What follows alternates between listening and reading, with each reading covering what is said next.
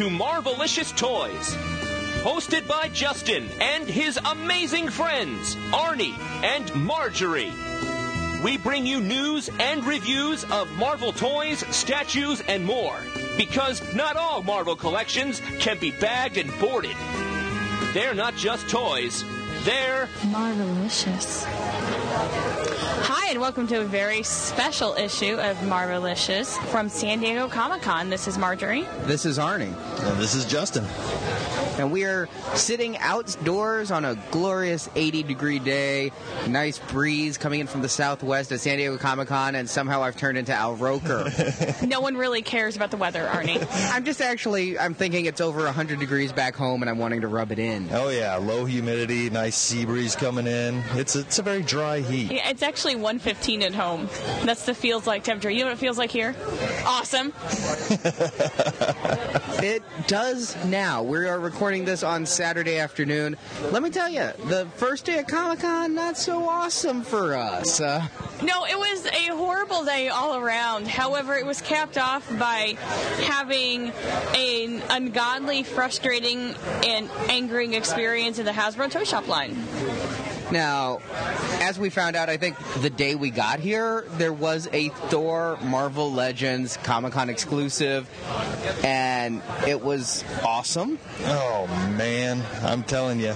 Wait till the last second to break that out on us, right? No idea. And it's like, oh, hey, there's one more thing you guys have to carry.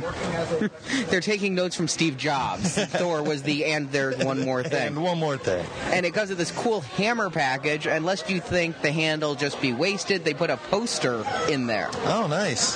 So you're getting a figure, you're getting a poster. And of course, there's the Sentinel. The Sentinel, the big mamma jamma coming in with the purplish paint sculpt versus the silver one that's going to be out at retail. Really nice. The mugs. Yeah, those are super cute, aren't they? Oh, yeah. Those are even better in person, aren't they? Yes, they are just like amazing. And I love that Spider Man mug. The Spider Man one is so much better than when they previewed it, what, two years ago? They got the mask a lot better because before it really looked like some little kid's homemade Halloween costume was shoved over this Mighty Mug's head. Yeah, and I'm really hoping that these were successful and they're going to continue doing them. I don't mind if they're exclusives, that's fine. I'm great with it because these were special and they're awesome. I just want the line to continue. It was announced in the Hasbro panel that the mugs will continue, probably in the same capacity as they have, a few a year, you know, tied into various multimedia and as exclusives, but there will be some. Hasbro, I love you. well, I think that's the way to go with the mugs, too. I mean, it feels like they've done quite a few of the characters already. You know, we'd start getting into alternate alternate outfits here pretty soon. To a degree, but I wish that they'd finish off some of the ones they'd shown at Comic Con a couple years ago, like the Juggernaut. Yeah.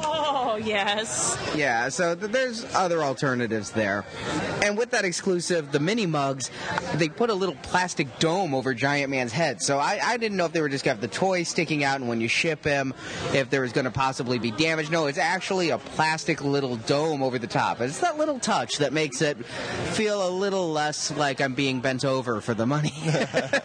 now, even my wife Chev, who doesn't collect at all, she saw that set and she fell in love. She really liked that one. So, some great items here, if you can get them, because we got here and the very first thing we did on preview night, we were in line. Got, we got here really early too, and very first thing I did, book to the Hasbro line. I get there, they cap it within two minutes of me getting there. And we stand in line for two and a half hours.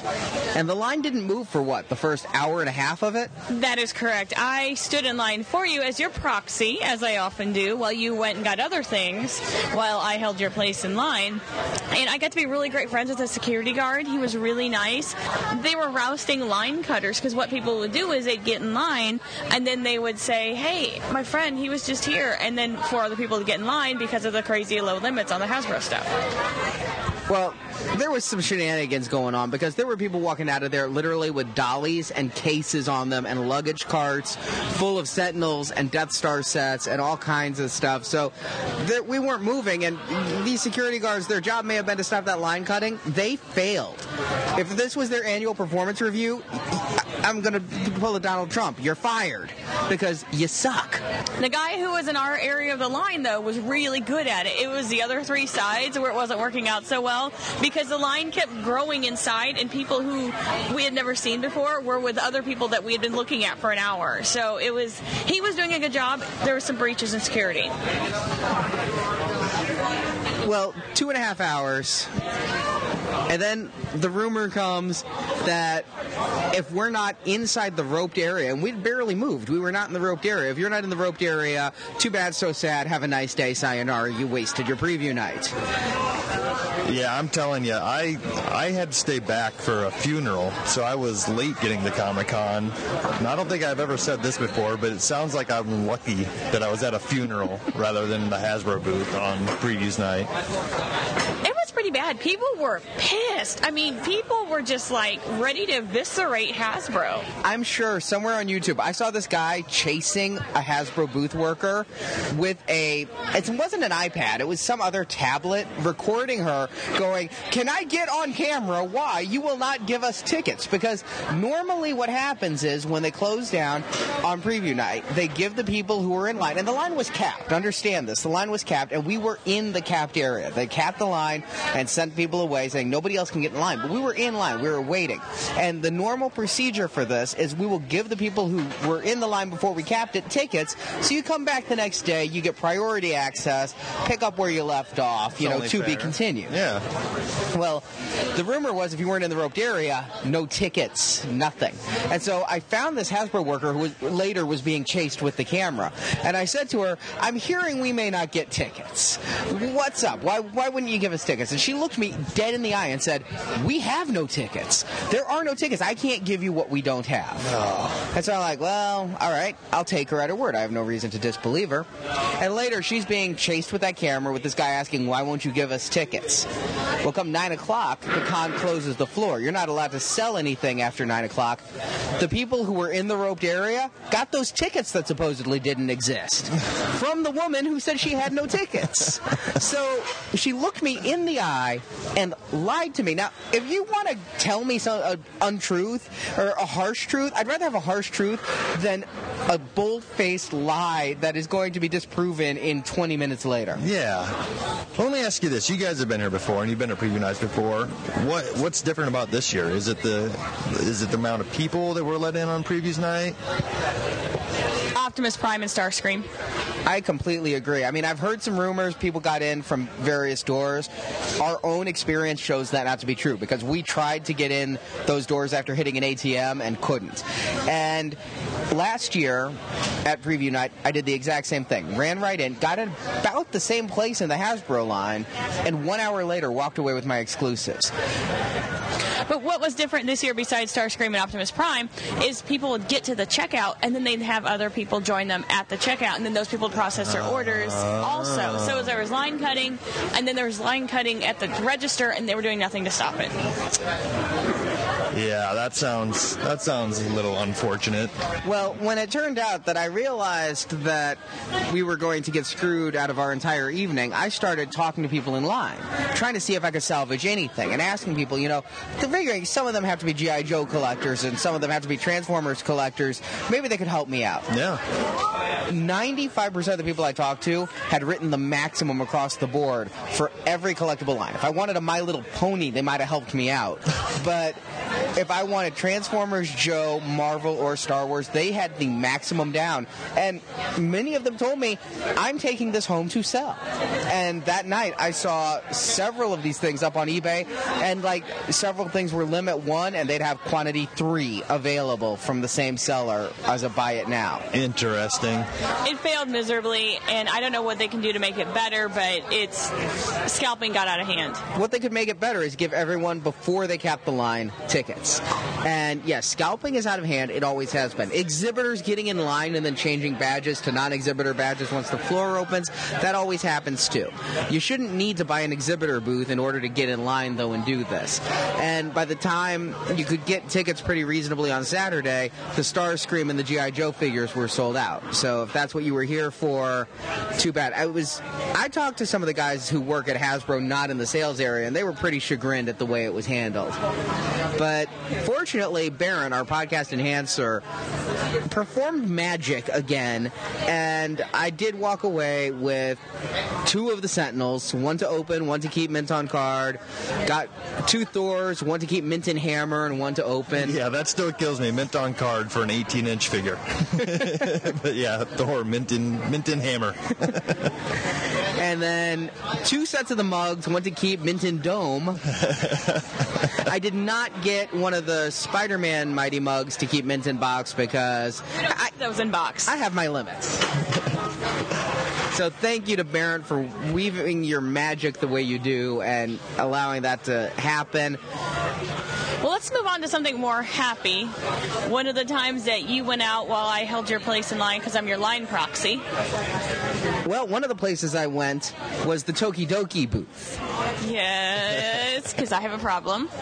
And this problem is exacerbated by Jacob, co-host of Now Playing, the movie review podcast. You can find it at nowplayingpodcast.com where we're reviewing Marvel movies. Anyway, I'm sorry to have gone into ad speak there, but he and his wife both love Marvel stuff and especially cute Marvel stuff and told you about something called Marvel Frenzies, which put you in a frenzy. Well, I knew about them before, but you only could buy them on the Tokidoki website, and they were seven dollars each, no price break whatsoever, and they're blind boxed. So I was hesitant to buy because what do I do? Blah blah blah. They had them at the Tokidoki booth here, two for ten. So that's savings. That's like a free one, almost, kind of, sort of in a way, right? So As many as you've bought, it's like 10 free ones. yeah, I've got a little bit of a problem with them.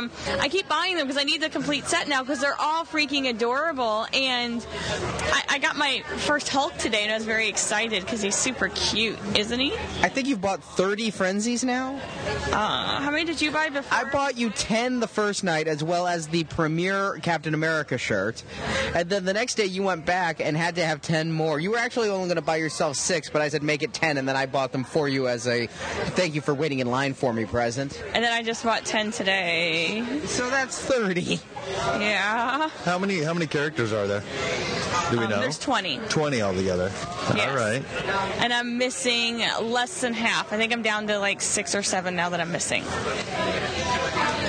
I don't want to do the math on that, but Don't do the math, All right. Justin. Don't just, Don't do the math. Yeah, this created a whole new problem. I mean, you always do love the cute Marvel stuff, the mugs, the superhero squad, the squinkies, and now the frenzies. But I gotta say, you know, these really are cute. Of course they are. They're adorable. I mean, how could you not love this little Hulk?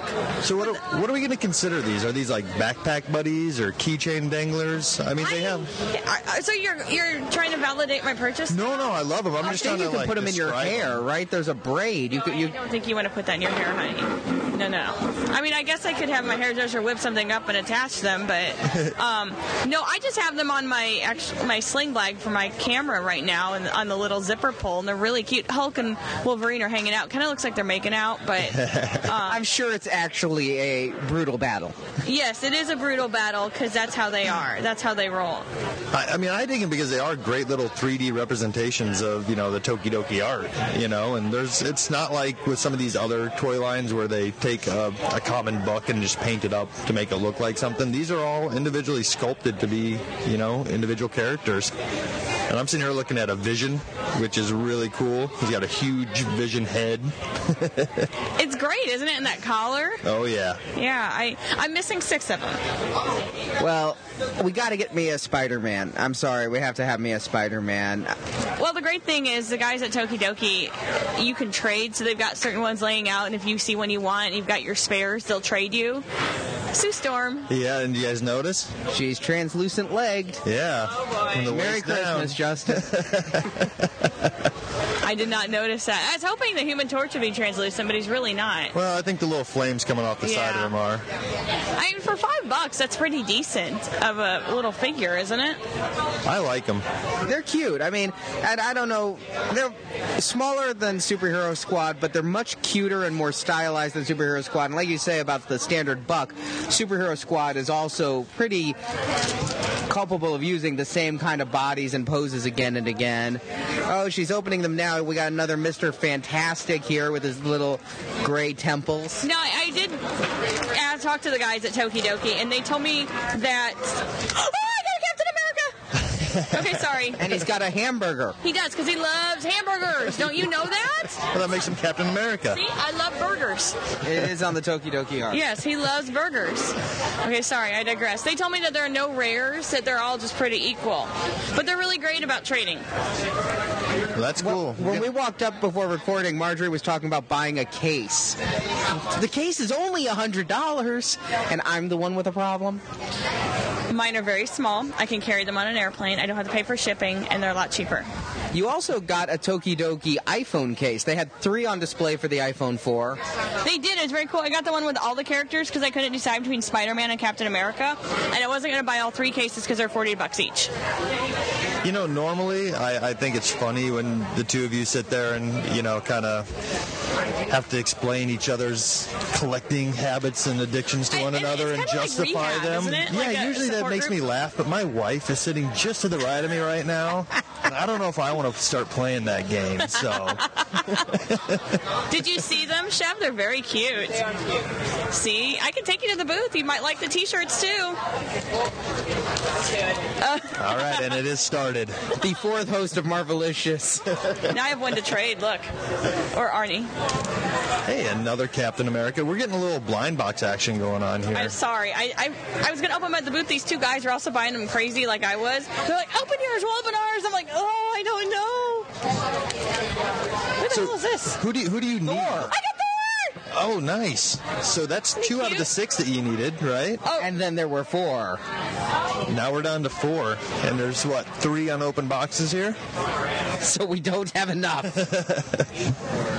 Those, those are pretty good odds. You've opened up three while we're sitting here. And Missing Silver Surfer, Spider-Man. Spider Man, and Magneto. Yep. all right. And my little guys are getting. Well, also, while she opens those, I'll continue telling about my exclusive run that night. I also went over to the Kotobukiya booth where I got the Invisible Woman Bishoujo. Now, we'd reviewed her before on the show from the pictures. Looks a little bit nicer in person than before. Oh, good. I have my own Hulk now. Wait, that. And she was almost sold out by Friday night. Oh, and and sold out yesterday. Oh, are you guys ready for this? I don't know if you can handle this. Is it a spider one? Iron Man. oh, And that was the one I didn't list that you were missing. You're you're really working up your Avengers team, and you're gonna ha- you're weighting down your camera bag with them. but while I was at the Kotobukiya booth, they had a lot of items on display. They have taken their fine art statues and gone into three different lines with them. They've got their Danger Room sessions where they got this killer-looking Magneto out there. They have the Avengers line. We saw the unpainted Thor at Toy Fair. They now have him all painted up. And man, I loved the sculpt before. The paint really brought out a lot. And added to it a Captain America and a comic classic yellow and red Iron Man. nice. You know, keeping a theme going on there, building an Avengers team. And then they have an X Force team series, which started with that Deadpool. Right. And seeing the Deadpool in person, the more I see him, I'm liking the X Force one a little bit more because it almost looks like a black and white piece, you know? Yeah, I can see that. It's because it's all gray and things, except for the brown box. It's starting to look like a black and white type thing, which is growing on me.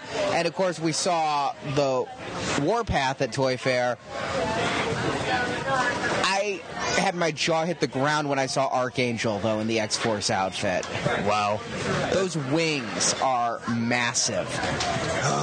Yeah, Archangel and Angel are. I think there's going to be a common theme here throughout the show as we move along. But Oh man, well, uh, while I was at the booth, Dan Lujan of Kotobukiya, who has been really good to Marvelicious Toys since we began, was nice to talk to me about all the Marvel product he has there. And so while Marjorie continues to open her frenzies, we'll play that interview. And we are here with Dan Lujan of Kotobukiya uh, taking a look at their fine art statues. Yeah, our drive here is to get the teams together. We've got X Force, we've got the classic Avengers, plus we're just building upon our Danger Room sessions.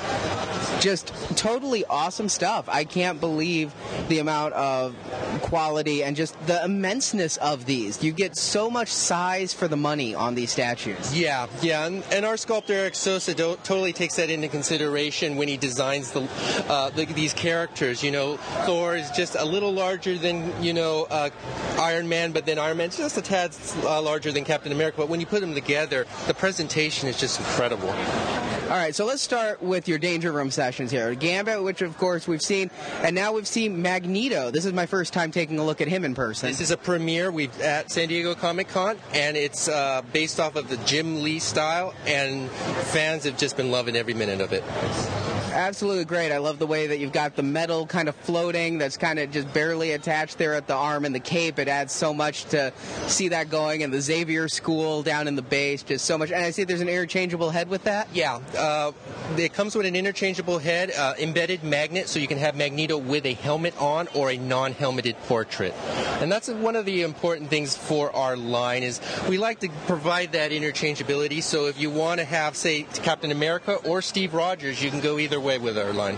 Yeah, and I, I own the Red Hulk one, and so I know that those come right on and off, and those magnets get it always in right in place the right time. But it's kind of funny. Magneto's held on with a magnet. Yeah, that is that's kind of ironic, isn't it? and then another one I hadn't seen before is the Iron Man on the Avengers line. Yes, this is another premiere for uh, San Diego Comic Con.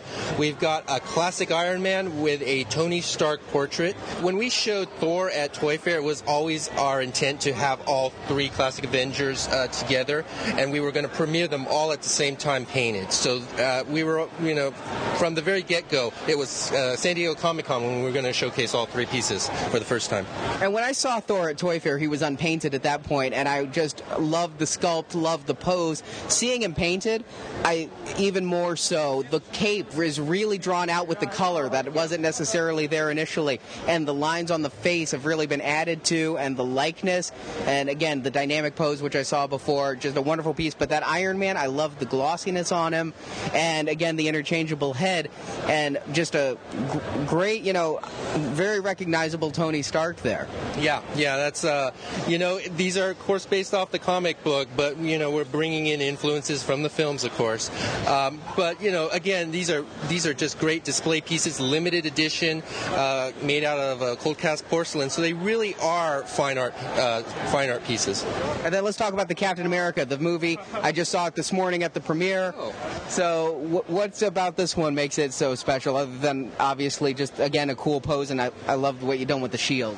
Yeah, I, it, it's it's a combination of the pose. You know, it, it's a very it's a relaxed pose, but not so relaxed that you know it's just like Captain America just took care of business. You know, and he's walking off the battlefield, but ready to you know step up again if need be. And then really, it, what's unique about this one is it comes with the Steve Roger portrait. So you know, if you want to display him as Steve Rogers, it's just simply take off the head. And you pop on Steve Rogers' head right there. Now, do you know what the edition run sizes of these are going to be? No, we've not determined the edition size on these pieces yet. Those edition sizes will be determined at a later date. And then the X Force series, I know the Deadpool has a big following, and the Archangel right next to it in the X Force outfit. That thing, when you add the wings to it, I cannot tell our listeners enough. Take a look at the enhanced podcast, but that thing is massive. It's almost like you're getting two statues for the price of one. The, the wings were an engineering marvel. I know that Eric and his team, it took them several tries to get it just right, but I think they've done an incredible job with that. Just very cool. And then, of course, we've got Warpath next to him, which has been av- he's been available, correct? Uh, Warpath is going to be available in September. I see some writing on Warpath. Uh, that actually was done at the factory to kind of just sign off on certain parts. We weren't really supposed to get that uh, sample here, but it was sent to us by mistake. But you know, we wanted to show what we've done so far with the X Force team, so we figured we'd put it in this on display. And then X23, who I again saw, I believe, unpainted at Toy Fair, and we weren't allowed to show her hand because we had a problem with one of the blades. Oh, okay. So, uh, very cool to see her in person. I really, the reflective quality of her outfit. Yeah, yeah, definitely a choice of paint, and um, you've got some gloss, and then you've got some uh, flat areas of paint. It just really brings the whole character together. And these have been really popular with the uh, with the collecting community. X23 is currently sold out on our end, so if you do you see it available, I'd pick it up now because uh, we're not making any more of her. And then you also have your Bishoujo line again on display here, and some new pieces there. Uh, the Mystique. Mystique, uh, one of our most popular reveals. Uh, we revealed her first on Facebook, uh, facebook.com slash Kotobukiya, and just the response was incredible.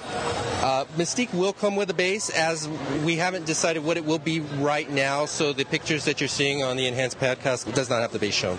Compared to all the other Bishoujos, I'm going to reveal to you, I own the entire series now. Okay. So I like that you've got a kneeling pose. It's a totally different pose compared to all the rest of your Marvel Bishoujo. Yeah, uh, these the design of these are uh, under the direction of Shunya Yamashita. So um, you know he comes up with a variety of poses, and as long as they can get through approval, we're going to go forward with them. So this was totally uh, you know a combination of just coming up with something different, but I think it fits the character quite well. Now, you said the approval, and that brings a question to mind. Given that these are such interpretations of the characters, and Marvel being comic books very into art, are they pretty forgiving? Because these are, again, totally unique, never before seen ways of interpreting these characters? Or are there some strict things where they come back with notes and say this isn't accurate enough or this doesn't hold true to the character? There have been times where we've had to change the character around. One uh, case that pops into mind is Emma Frost. Uh, initially, we had her in a chair, and we had shown that art, I believe, I don't remember where, where she was actually sitting in a chair. And Marvel came back to us with some, you know, constructive feedback and said, we'd like to show Emma in a standing pose. And they felt that was more uh, fitting of the character to be actually standing as opposed to be sitting in a chair. And then you've got X23 here unpainted. Is that the final base, or is there going to be a different base with that? That, I believe, will be the final base. What is that representing? Uh, the base? Yes. Uh, it just looks like it's some type of ground. Okay, so there's no meaning to it the way like some of these others. like, like Elektra, you can see the small portrait of Daredevil in there. No, I, I think that's just some ground that uh, X23's on. Okay, just making sure I wasn't missing. now, a couple of questions we've had from our other collectors who listen to the podcast. It seems like for a line that's fairly new as far as it goes, you're very front heavy on major Marvel characters. Are you concerned about, you know, not fleshing out some of the more minor? I mean, Black Cat's still pretty major even for someone who's only had a limited run series. Well, one thing that we do is say, in the case of Miss Marvel, to give collectors a different interpretation of her, we do uh, the binary version. That's a more minor character, and it's it's easier for us to do these type of variations because we're using the same mold. Um, we we add some new parts and maybe some different coloration, and then we have another another release. So uh, that's maybe one way that we can bring some of the more minor characters into this collection. But we're not against actually considering doing other minor characters or lesser known or less popular characters. It's just the lineup is this is how it's evolved so far. I guess I think their concern isn't necessarily like they have a niche favorite that they want, but they're concerned that, you know, two years down the road, are there going to be a lot of major Marvel female characters left for, to continue the line? Well, there's always different costumes, and that's something that's come up in our planning. Uh, is that just because we've done, say, Black Widow, there's no reason that we can't revisit her in another costume. And you kind of did that with Phoenix and Jean Grey. Yeah, yeah, definitely. Now, something I gotta kind of ask about here is like I'm looking at, say, the uh, Black Widow 2009 SDCC exclusive. I'm not going to tell you how much I paid for her, but it says right there available online for $59.99. That is a typo. Thank you for bringing that to my attention. okay, I just wanted to make sure about that. She is no longer available online. She's been sold out for quite a few years. That, I, okay, I wanted to make sure that I didn't uh, pay somebody a lot of money that I didn't need to. No, no, you're good. and your exclusive here is the Invisible Woman, which we discussed on the show previously. I picked her up first night because I know she's limited to 500 pieces. Has she been going going briskly? Uh, she's pretty much sold out. She, And just for listener feedback, this is Thursday. This is day one of Comic Con, and you're telling me she's pretty much sold out. I think we got one or two cases back that, that we're saving for Friday and possibly Saturday. But yeah, it, it was just been flying off our table. Great. Well, Dan, thank you very much for your time. Always appreciate it, and hope to have you on again soon. You're welcome. Thank you to Dan for his time. That Archangel is super cool. It's huge. Oh my god, and the wingspan is just massive. You're gonna have to have a really good place for that when you buy it. She knows me too well. now, fine art. Which scale is that? Is that the the 12 inch or is that the bigger one? Well, the fine art is the big stuff they're doing. I don't know what scale it is per se. You know, it's the big stone statues they do, like the Right. cap and things. I, Right. I don't have an answer for that. You're right. I don't think there is a scale. Yeah, it's just big. Yeah. They're, they're, and they range, you know, 18 to 24 inches. This Archangel is probably close to 20 inches in t- high and foot across.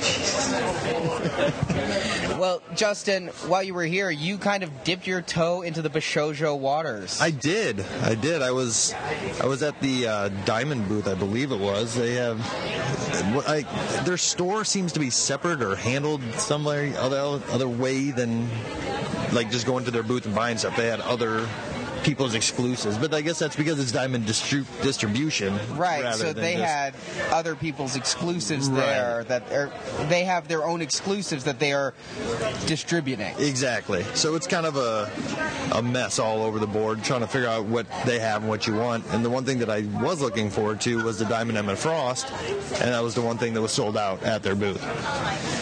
Well, they had it for $65 there, and as I was cruising around the floor, I found a vendor who was talking to another guy in front of me who was selling it to him for $60. And I said, Well, do you have any more of those? He's like, Sure. I'm like, They're $60. I'm like, That's a $5 savings.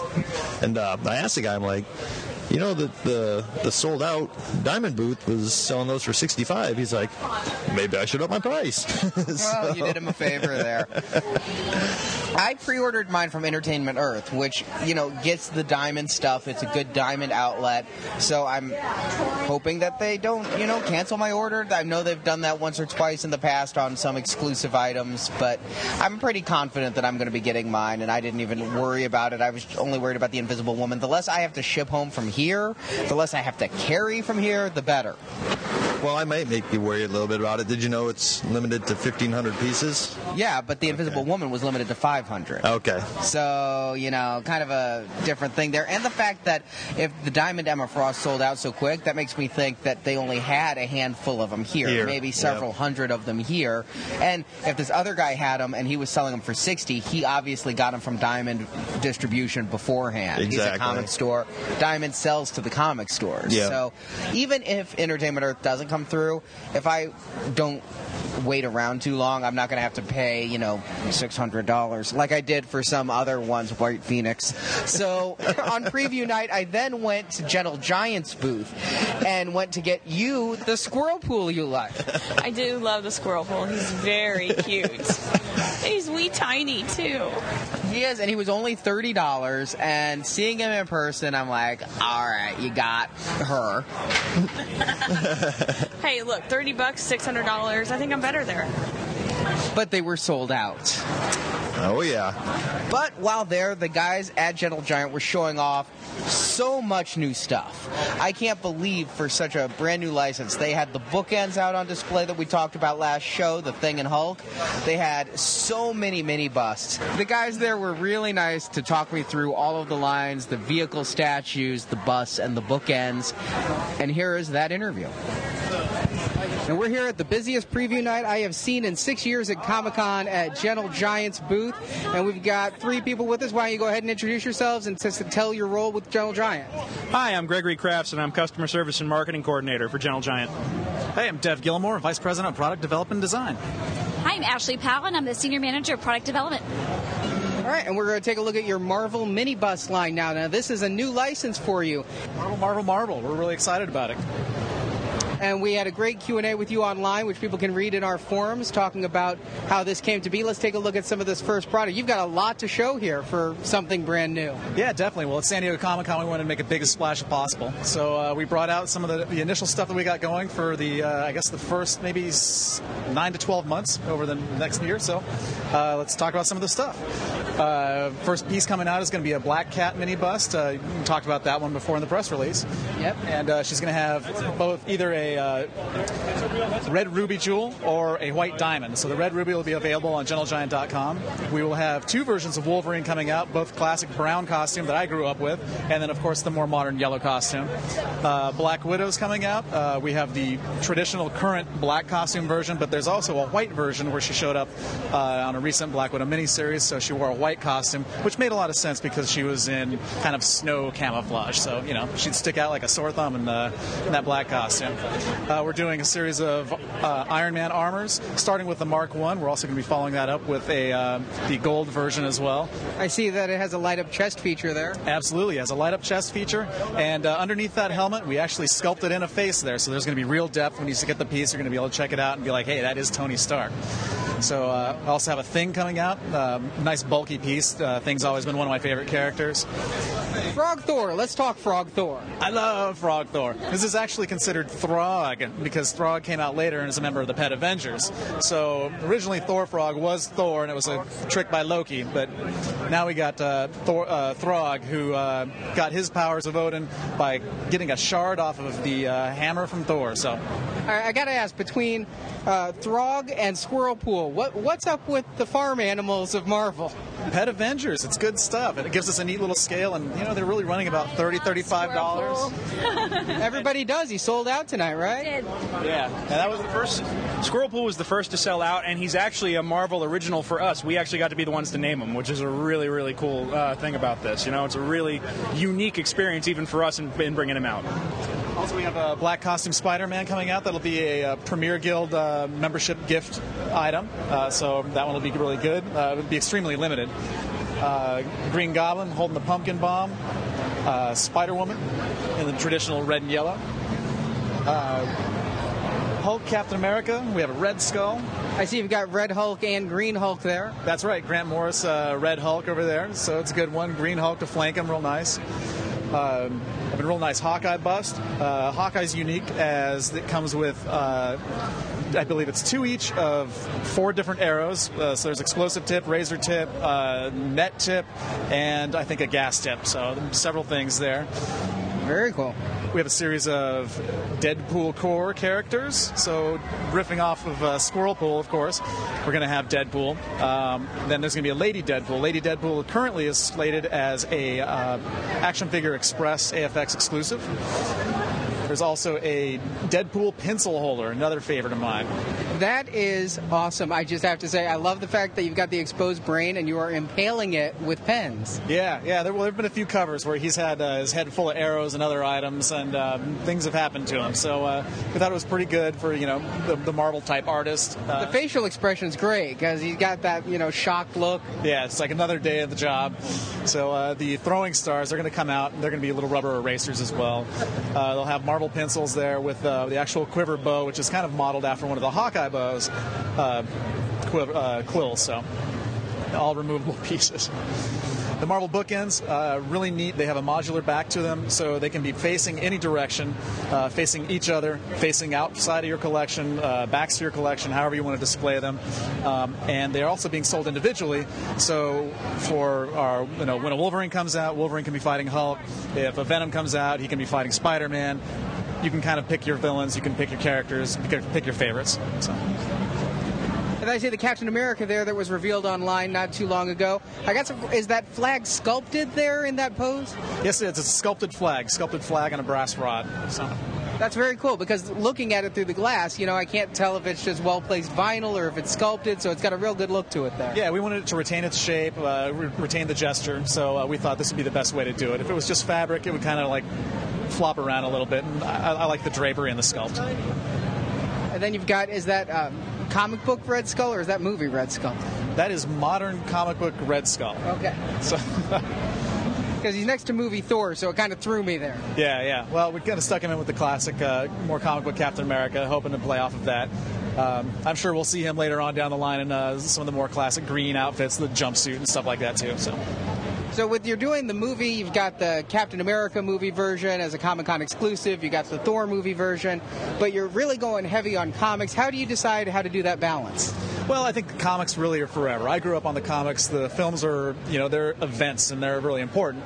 Um, but we see that those kind of sales come and go, and the interest come and go. So we definitely want to be there for the films. We want to be a part of it and support the films, and uh, we'll make as many products as people want to buy. You know, so uh, if they're interested in more characters from Captain America universe, more characters from Thor, but we're also just touching the tip of the iceberg for what we're going to be doing for the Avengers. And there's a lot of characters there, and we can't turn our backs on them. So. And are you planning on doing anything like you do with the Star Wars with the holiday busts or anything? It's a good question. We're just going to have to see what happens there. There's a smile on his face, folks. I know this is an audio podcast, but. Uh... And then we've got the statues over here. Tell us a little bit about what you guys look for when you're designing a statue versus, say, one of the bookends or something else. Cool. Well, uh, the statues we have here, uh, the focus for the line itself is characters with vehicles, or you know, some sort of, you know, whether it's a, a horse that they're going to ride, or you know, Valkyrie on her Pegasus.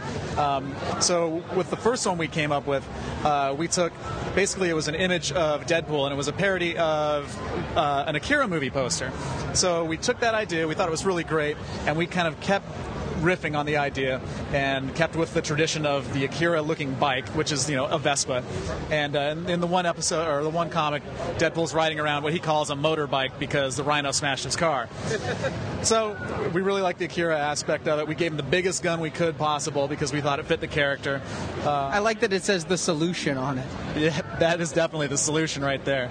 So, and even all the stickers on the bike and everything, uh, they do reflect a lot of what you see on the Akira bike.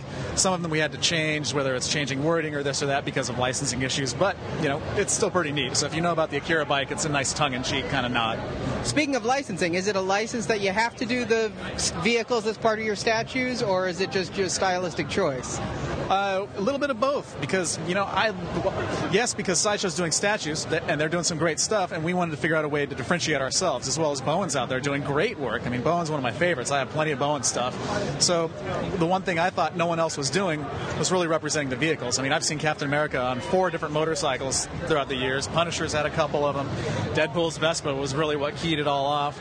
Um, the, the I, I, love the metallic look on the Vespa. Not to interrupt, I just I love how it, it looks like an actual metal. It's got the sheen of an actual vehicle. Yeah, and we're also working on rubberized tires, so you're going to see like a little compression in the wheels. When the, these ones are currently resin, so you'll see compressions in the wheels.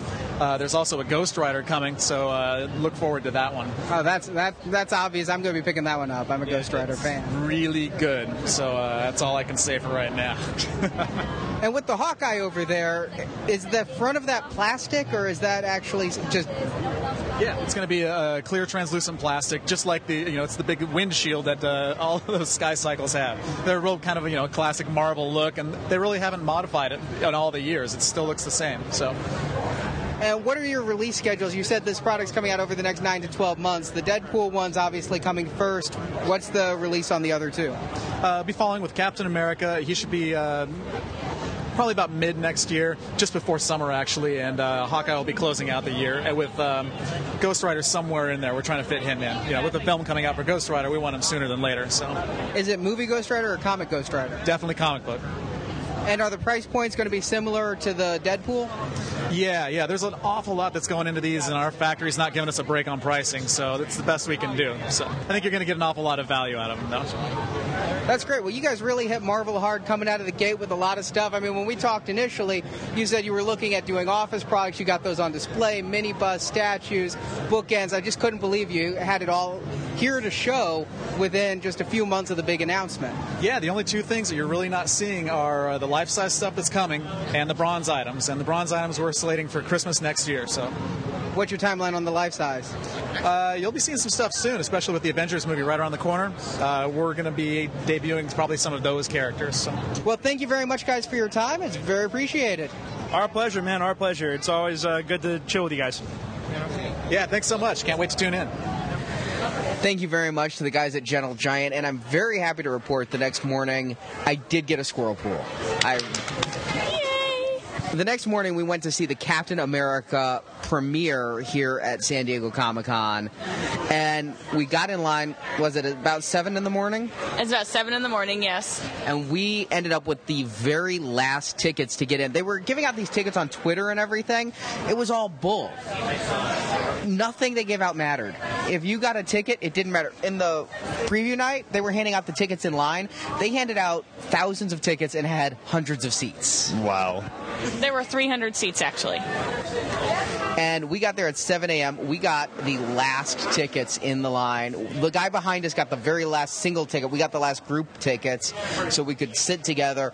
There were some angry people there, too. It reminded me of preview night all over again. Yeah, there were some really, really, really mad people because they thought that they were guaranteed a ticket, even though the thing that they were handing out says this does not guarantee a seat.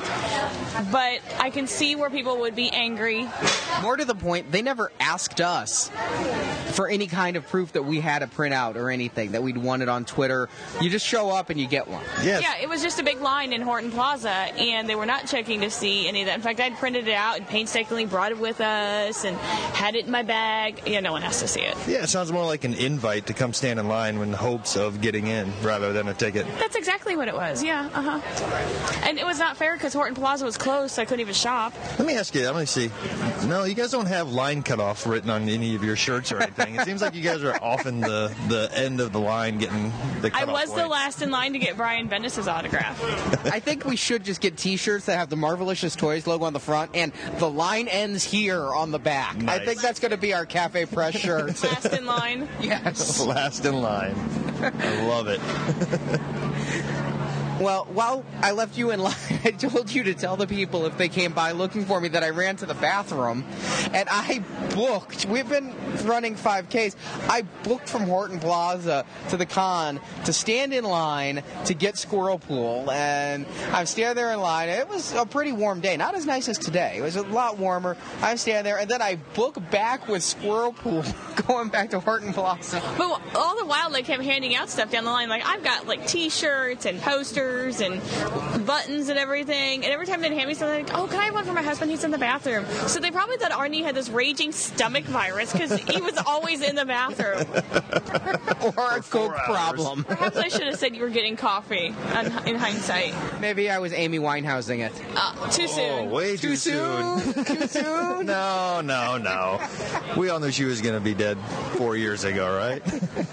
Four years ago. How long ago did that song come out? exactly. So I did get the squirrel pool. We got to see Captain America and Barrett again, the Magic Man. We were in the one where Chris Evans came and introed the film. He came up there. Marjorie yelled, "Human Torch!" Everybody laughed. Well, Johnny Storm, and, and it was funny because he kind of hung his head and shook it and was giggling.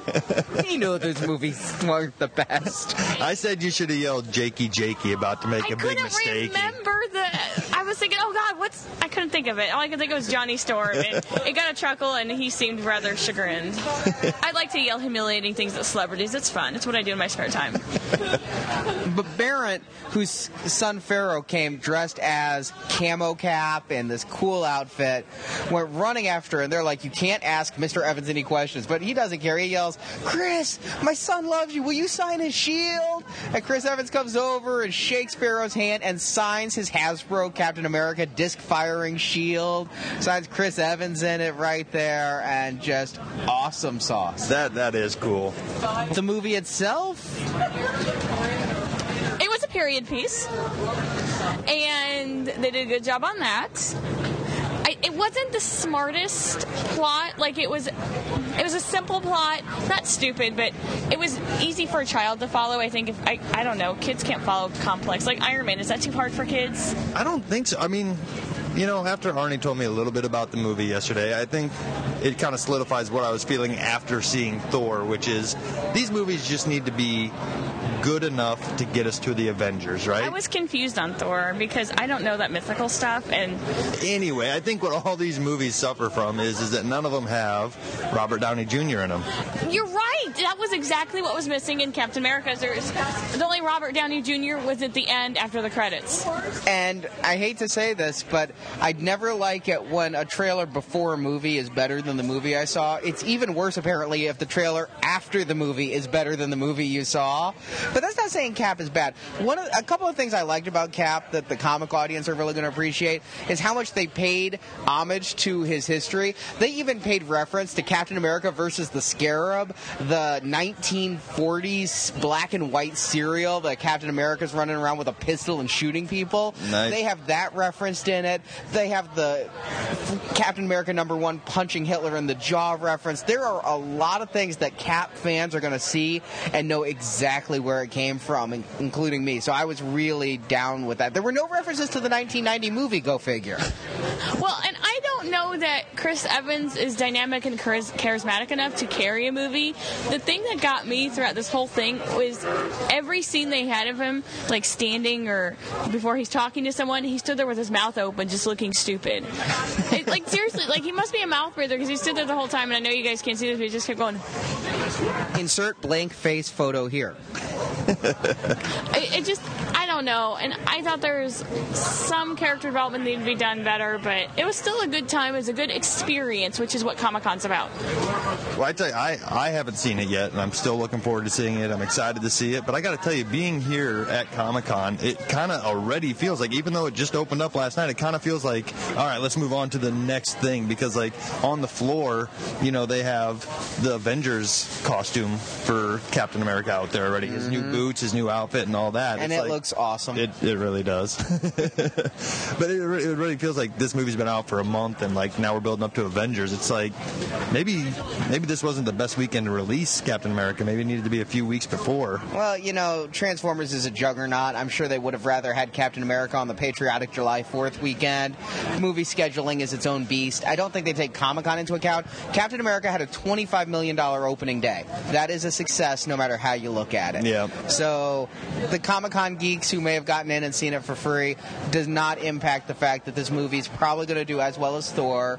And I don't know how Cap will play overseas. Thor did very well overseas. So Cap, we got to play. Yeah, I don't really think, I don't see that being big in OSC Germany. There were no Nazis in the film. That's true. There were no Nazis. I, I don't really see it being big overseas. I, I, yeah, I mean I'm no movie expert or anything, but I, I think it'll do almost as or just not as well as Thor. I mean it's still it's still a superhero blockbuster mm-hmm. movie. It doesn't. I mean even it has America in the name. It's still a blockbuster superhero. They actually, in some countries, are just releasing it as the first Avenger and taking Captain America out of the name. They've given the countries the option. Many countries are choosing to keep the name recognition, but that is something they're talking about doing. While we're talking about movies, Marjorie and I went to a couple of panels also that night for Ghost Rider, Spirit of Vengeance, and Amazing Spider Man, and in the process, sat through 30 minutes or less, which was not 30 minutes or less of a panel. No, and we sat through Total Recall. Well, I slept and you sat through. And Ghost Rider Spirit of Vengeance, it's directed by the guys who brought us Crank. And it looked so cool.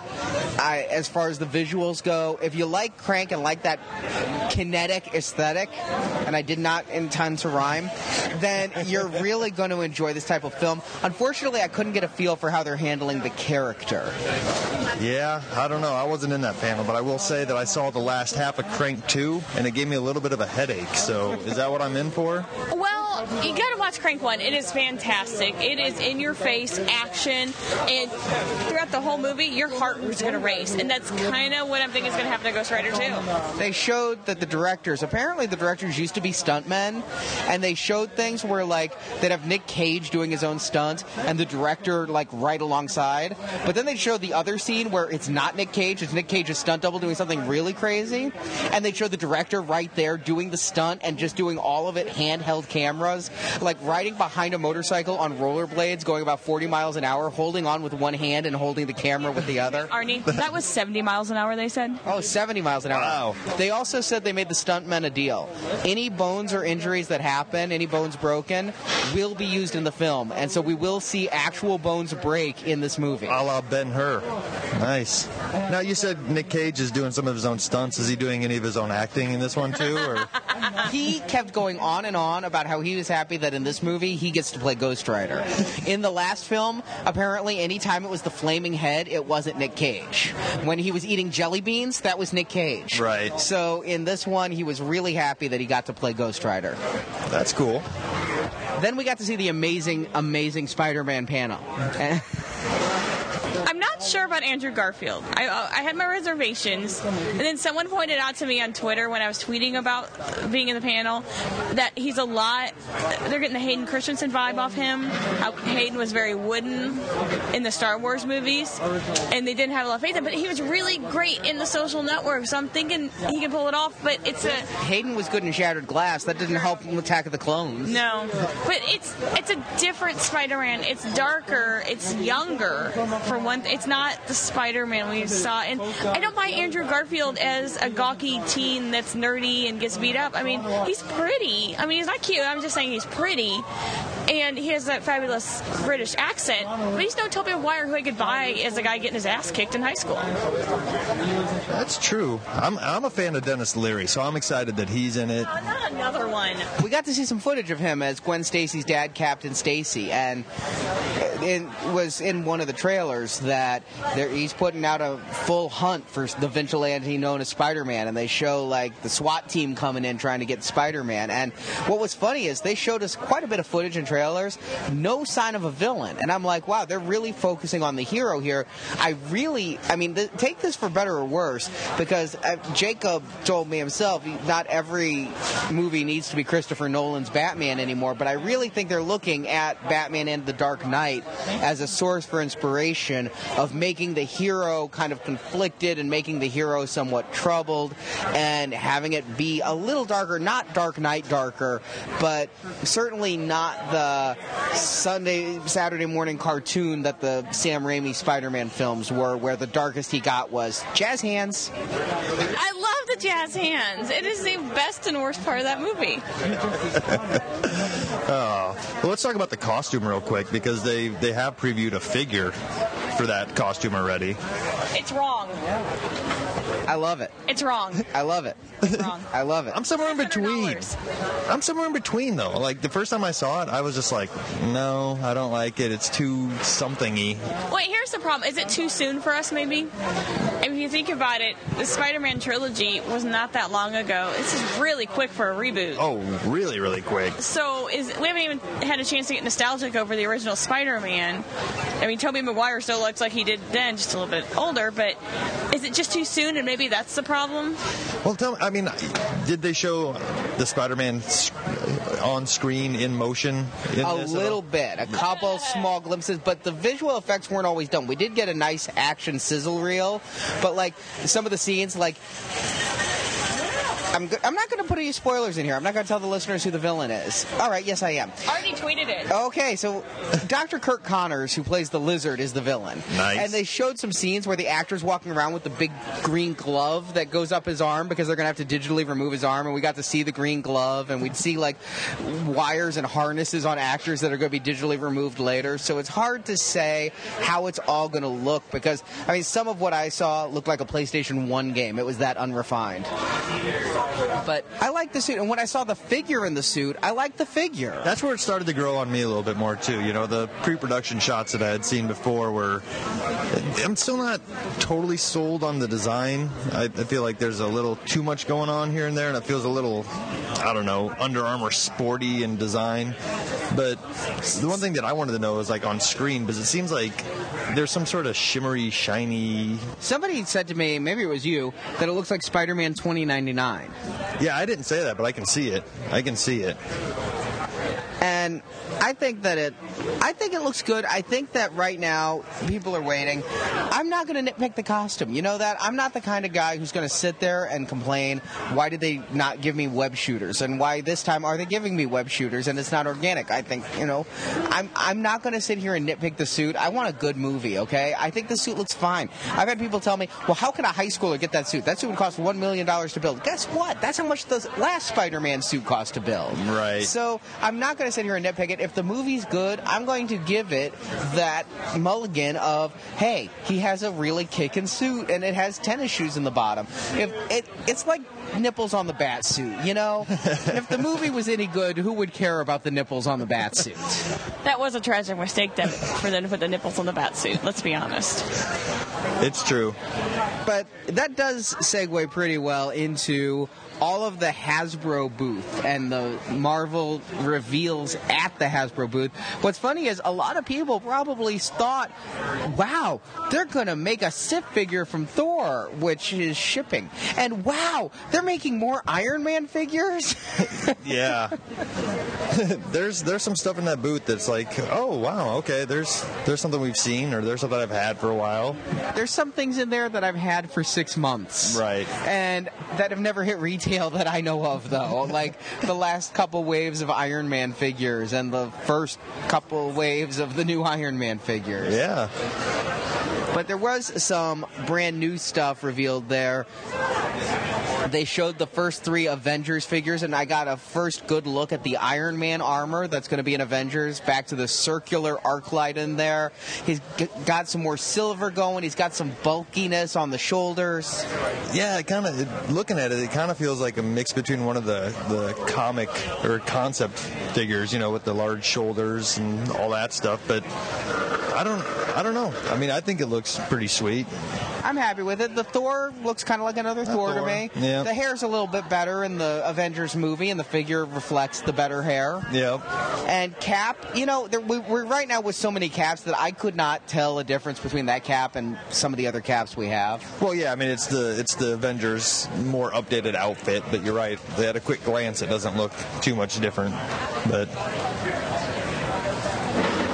I was, you know, I, I took a little time and looked around the uh, Spider-Man setup over there, and we were just talking about Lizard. They have another new Lizard coming out in that six-inch scale of that Spider-Man set. Is And- it better than the last one? Because the last one was a little ridiculous. It actually does look better. It has more of like a, I don't know, like a like a dragon gecko type of thing going on off the side of his head that looked kind of neat and mean. But That's good because the lizard in the movie looks. It's like they took the CGI from Abomination from the Incredible Hulk and now call it the lizard. I mean, it's almost identical face. So you tell me Gecko, I'm like, oh, good, it's not movie based. but I was surprised, or should I say, I was shocked that they're still not showing Shocker down there, and that figure exists. It is shipping to Canada. I've seen people trading for it from their friends in Canada, and it's not in the booth down here. So let's hope that that's not just a Canadian exclusives for some reason. But they were showing everything else down there, all the new, all the new three and three quarter inch Spider-Man figures, blah blah blah. Ones that are shipping now, ones that you may or may not have seen. But what I thought was really neat was the Marvel Universe setup. Now we got some pictures of that. the diorama The you're talking about. You know, Hasbro's booth always impresses with its dioramas, and last year they did a pretty cool one that was Marvel, and they also had a Star Wars one. This year they didn't do a Star Wars one, and I think they took all of the extra workers who used to work on the other one and had them all kick ass on this Marvel one. I mean, tell me you don't want to build that. I know. It's well, probably could with how many Marvel Universe we buy, but there's it's quite impressive. There was like at least a couple Sentinels in there that I saw. I think I count three or four, Yeah. and of both different paint jobs, which are great. And of course, instead of focusing on all the cool figures that are in there and cool poses, I did notice there was a statue in the middle, and I'm wondering if that's a figure or just it was custom. a figure custom painted. It looks a like a phoenix. Yeah. And I'm pretty sure they just like took an airbrush and painted her into a statue. I don't know why they would have done that. It looks but I, neat. uh, maybe one of our listeners can tell us if there's a phoenix statue sitting around somewhere that maybe they would release. I don't see them actually doing it, but it, if you like it, I mean, there's so many statues you could do. Yeah. Now, at the Hasbro panel, they had some great reveals for the Marvel Universe line. Oh yeah. They started revealing some of the 2012 Marvel Universe lineup. Oh yeah, and some of them we already talked about a little bit. You know, the the newer Spider-Man that we were just talking about, and some of the Avengers three and three quarters figures in their updated outfits, but let's get into the Marvel Universe stuff, right? They have a Ultimate Spider-Man coming in Wave One of 2012 off the Ultimate Comics line.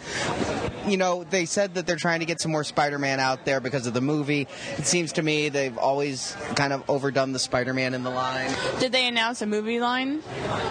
They, they don't need to announce them. Well, they did. I mean, the figure we saw was a movie Spider-Man. That's the card. So there's going to be a line of them. And they also said that in the Marvel Universe line, they're going to be doing some unmasked figures, a Peter Parker unmasked Spider-Man at some point, as well as somebody else in the Spider-Man suit unmasked. Or not in the Spider-Man suit. Someone hinted at another character in a suit. Well, I thought they meant in the Spider-Man suit. I was wondering if they might do a Ben Riley. Maybe. Although it's a clone, so it would be the same head. That's the variant. Ben Riley as Spider-Man, Peter Parker Spider-Man, same figure. Same head, different body. but yeah, then they showed us an all new Hulk body, which we were just talking about on the last show how they need to update Hulk already. And Because with Scar and World War Hulk, the body was so much better. And that looks like what we're getting here is a, a better Hulk with a better sculpt of the head and just better proportions all around. They've got a Beast coming, which is with the new outfits from the Joss Whedon X-Men run. That looks very cool. And uh, David Vonner was very apt to point out that there's articulated toes on this figure. Wow, that is just incredibly insane. Toes? What other action figures articulated toes? I'm thinking when they get to Puck, he may have articulated toes. Because you can stand him on his hand. But I'm getting ahead of ourselves a little bit with the Puck announcement. But they did announce a Puck. And Arnie, we're getting Beta Ray eh, Bill. Coolness, coolness. the crowd went crazy at that one. I don't. I mean, I think he's a cool figure, and I know he was kind of a. More He's a fan favorite, I Yeah. know. I found that out the hard way when I wasn't as familiar with his backstory as I should have been back then. I've since learned in the ways of Beta Ray Bill. then a Spider-Man villain, Kraven the Hunter. Looks pretty cool. Scarlet Witch.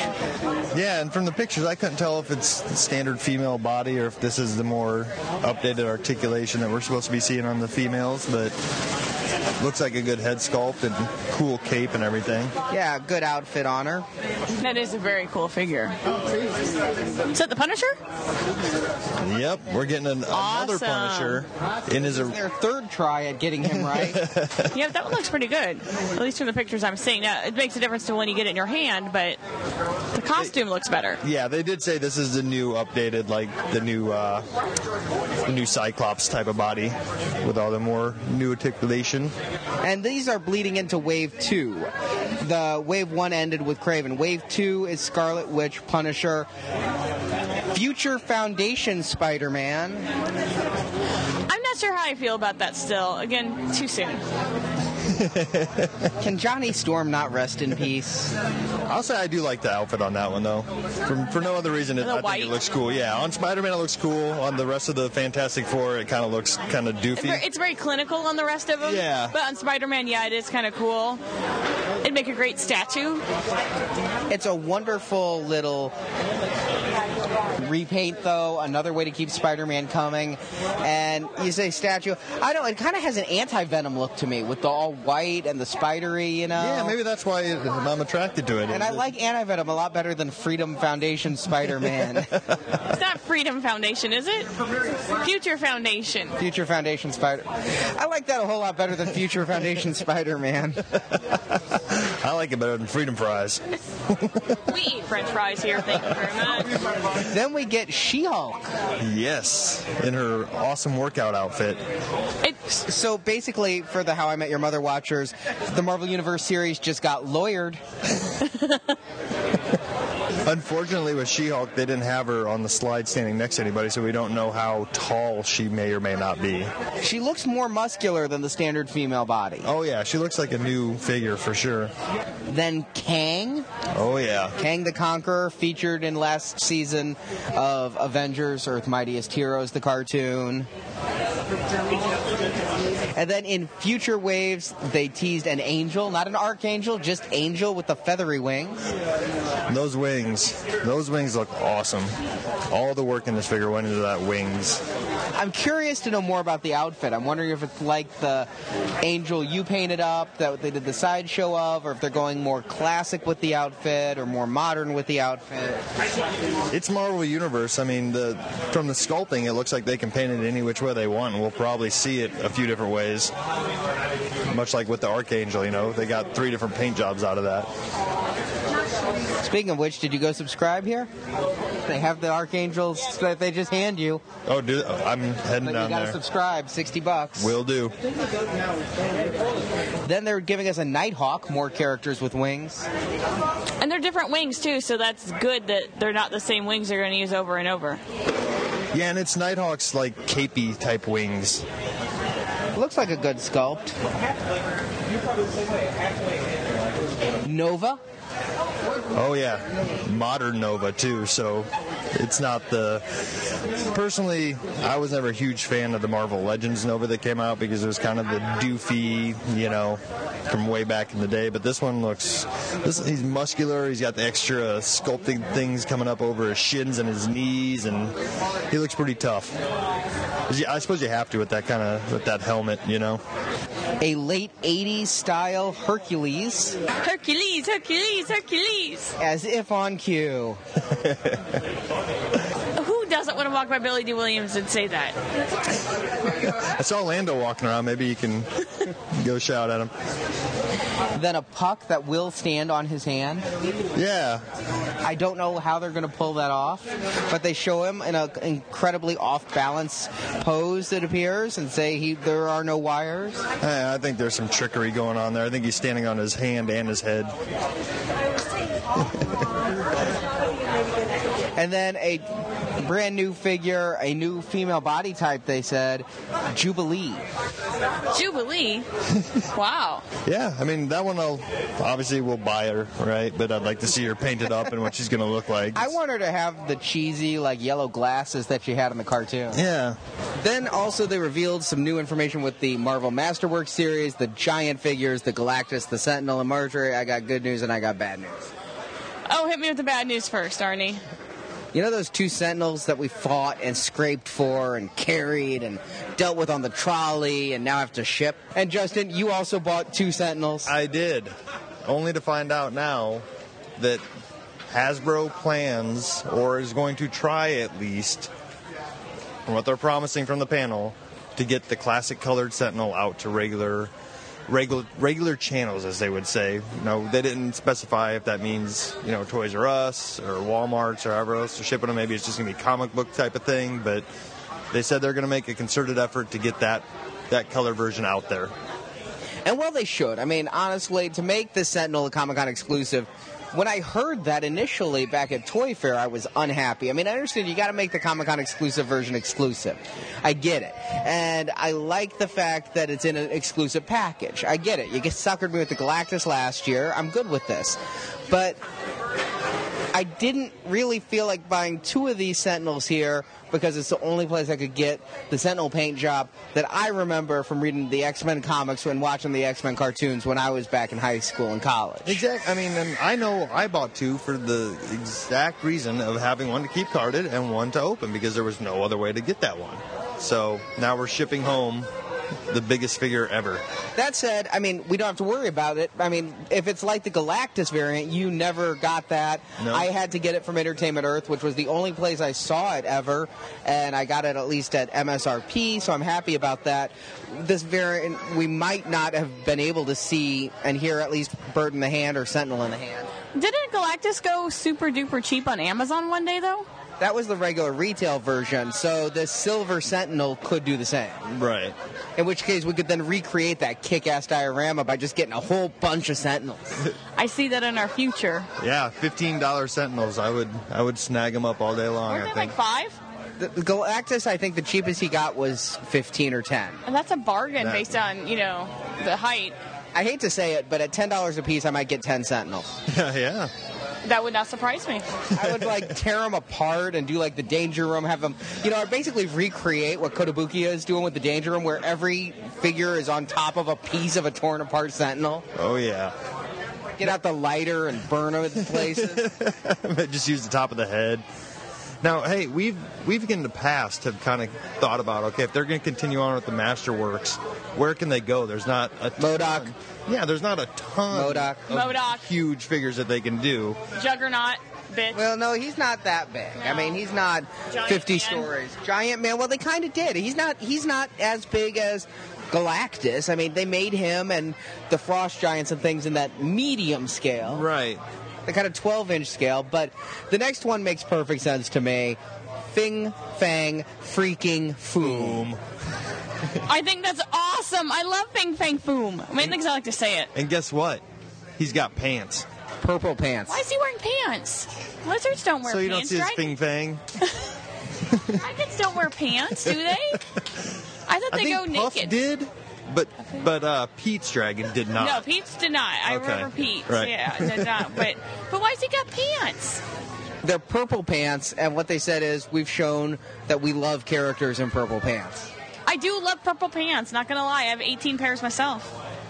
Now, is it just me, or am I smelling next year's Comic Con variant being the green Fing Fang Foom, since this is the orange yeah, Fing Fang Foom? they showed the orange, leaving the door wide open for the green. I mean, they've shown a remarkable desire to repaint their Masterwork scale figures, so I don't think that it takes uh, too big a leap of logic to see that that's where the wind is blowing. I like that I don't have to build it; I can just buy it. That's. I agree. I concur, sir. Mm-hmm. But speaking of build a figures, the panel audience, you know, you and I, I got into this because of the three and three quarter inch figures. I like my Marvel Universe figures. I like my Iron Man, my Wolverine, my Cap, my Thor. But the panelists, they must be a little bit more old school than me because they were all about six inches. And uh, it was kind of funny the interplay on the It was funny the interplay between the Marvel Legends Hasbro people and the Marvel Universe Hasbro people because the Marvel Universe went first, then the Marvel Legends guy said, "Well, you know the phrase go big and go home. Well, David Vonner, you can go home now." Hey, but you know what David said? He had a great comeback. He said, "That's fine. We'll go home. We'll just take all the money with us." But yeah, the group in the audience, I mean, Toy Biz had a great run on Marvel Legends, and before that, the Spider Man Classics that became Marvel Legends. And it is a great series under Toy Biz. Mixed results under Hasbro, to be honest about it. You know, some were really great, and then there's that Punisher with the painted face. Oh, so. You know, and, and uh, Emma Frost I found for 49 cents. I mean, that's some clearance. But they are bringing back Marvel Universe in a, pardon the pun, big way. well, actually, what you just said there is you called it Marvel Universe because Well, they called it Marvel Universe. Exactly. That's a little bit confusing. Everything in the Marvel line is under the Marvel Universe banner. Even these Marvel Legends, they're going to be branded Legends. But So we were still, looking for the moo-moos, is what we really like. Is that what you're saying, the moo-moos? It's going to get a little confusing. But from the sounds of it, these guys didn't want to start this line off unless they could do it the right way. And I mean, it's it's been years of hearing from collectors of the Marvel Legends lines, and it sounds like they took everything into consideration. I mean, right down to making sure they got the sculpts looking good rather than just making them to make them. And we found out that the sculpts on these figures, in fact, I think they said all of the Marvel Universe and Marvel Legends sculpts are being done by Gentle Giant, which explains why they look so cool. Holy crap! Yeah, Gentle mm-hmm. Giant doing the hiring out and doing some sculpting work for Hasbro here, which explains a lot why I was drawn to a lot of these sculpts. And we always talk about the great sculpts on these figures. Now we kind of know why. Of course, they're not sculpting all that much because how many bodies do they have? yeah, exactly. but some heads. Right. But I mean, continuing with the the legends, they you know they were talking about one of the biggest gripes the collectors have always had with legends is the hip articulation. Nobody likes the ball hip joints. Well, they've said they have a new horizontal axis type of system where it's going to allow for you know side motion and front motion. And from looking at the pictures it seems kind of what they're doing from what I can tell, it kind of looks like the articulation on the Captain America figures, where it has the swivel cut about the about the thigh area and that type of thing. It kind of works. I want to see it. You know, Yeah. I want to see it painted up, and I want to play with it and see how it works. I was really happy with the Marvel Legends they put out at Toys R Us and its articulation. You have to see how obtrusive the articulation is because a lot of times the articulation detracts away from the actual figure. No matter how great the figure is, all you see is like a joint because it sticks out. And if they can make it so it's not invisible, but you don't notice it, then they've done their job well. Exactly, and it, you know, on these bigger figures, the the worse they are, the more it stands out. So I think mm-hmm. they've taken the extra time to make sure that they are making it, you know, aesthetically pleasing from what from what they showed us. Well, they're doing some interesting things with this. Now, they had Wave 1 on display in their booth, and that is Steve Rogers, Cap, Yep. Hope Summers, Extremis Iron Man, Klaw, Constrictor, which came out of the fans' choice votes, Yep. and Ghost Rider Danny Ketch with the blue head, although there will be an orange head variant going around. And that will all have a build a Terrax. Right. But in Wave 2, they're doing something a little bit different here. They're doing the standard figures are Bucky Cap, Daken is brown Wolverine outfit from the Dark Avengers bit. With the changeable head, it sounded like with the removable mask mm-hmm. or removed mask. We're not sure how they're going to do that exactly. With the well, it would have to be a separate head because it said they said he's going to have his iconic mohawk. So I would assume that's a pop off and pop on different head type of thing. Then they're doing Drax, big time Spidey with the black and the green outfit, getting really funky with the Spider Man. But there, they did mention that they're bringing back the side swivel ankle articulation on figures like that, and they I always did enjoy that actually. Right, and they promise that it doesn't, like Margie was just talking about, mess with the way the figure looks. It they did it in such a way that it looks good and offers that extra range of movement that a Spider-Man would need.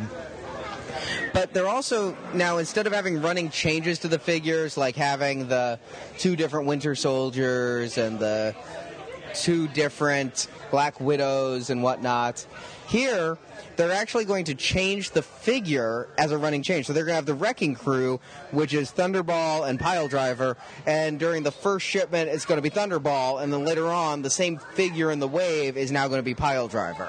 It sounds like a nightmare. It's either going to work perfectly or it's going to work horribly. You want to know why I think it could work? They're doing it with B level characters, and we've seen it where the B level characters can clog the pegs if you have to ship them, even one per case. This way, they're actually getting to ship a B level character 0.5 per case. Right, but that would be great, except for what they described after that, which is they're basically varianting out the build a figure because these change over figures are going to come with the same piece of that build a figure, just a variant version of it. Right, right. And so, like, the build a figure for Wave 2 is Zola, Right, and, and they're going to put a different chest art on him. right the different face in the monitor there, you know. So one's the one's the human face and one's the skull face. And they even said his head's going to be a little different on that piece. So Yeah, because there's a second running change. Uh, the Madams, who I know from Iron Man Femme Fatales, the novel, Madame Masque and Madame Hydra are going to be the running change there. So we're going to see. It's going to be frustrating. It's going to be panic inducing. Exactly. I heard a lot of running change and a lot of variant noise going on in there, but that's, like I said, it's either going to be the greatest thing or it's going to, like Arnie always says, kill the line. I don't always say that. I'm not the harbinger of doom. The I, hater of I am not. I am not. I never have once said kill the line. You are the cooler. I'm the cooler, but in 19 episodes, I've not said kill the line. No, Was that no, no. 19? Yeah. Oh, wow.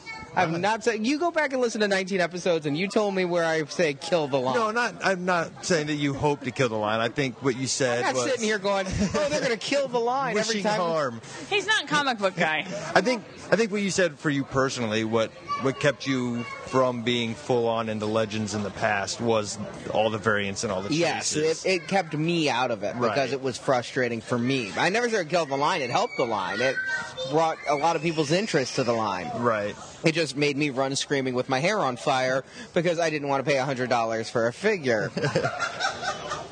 things change. I can see in our future having a thread in the forums of strictly just build a figure piece swaps Yeah. to help each other out. but the first wave of Marvel Legends is going to be out early 12, Yeah, January. and the second wave depends on the sale of the first wave. So February, June, January of 13 as a Toys R Us exclusive.